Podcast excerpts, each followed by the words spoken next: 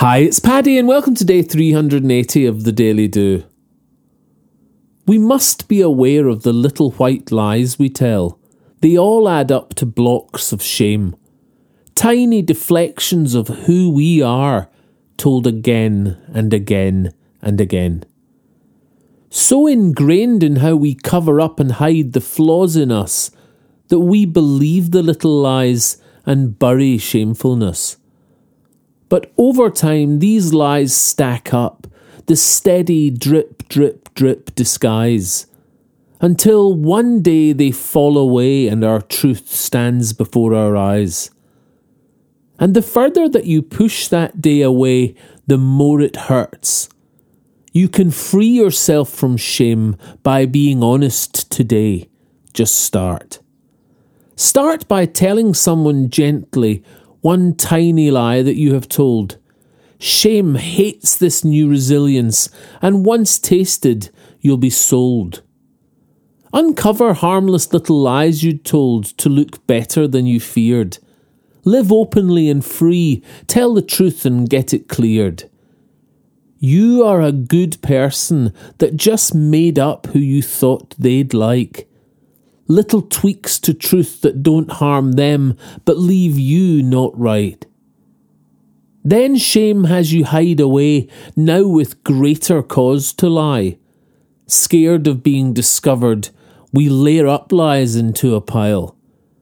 And this pile does create harm, the little white lie has multiplied. The outer effect far more damaging than the truth you tried to hide that you just thought that they'd be angry. You tried to save them from being disappointed. You knew that it was harming you, so you lied when they asked pointed questions born from love, but that revealed the pain in you. Cornered, you told one little lie. Well, what were you to do? And then shame explodes in celebration. Yes, I have something to rot. Let me take this little lie and nurture shame with all I've got. But you hold the instant antidote, the sword with which to slay. Tell the truth to that someone.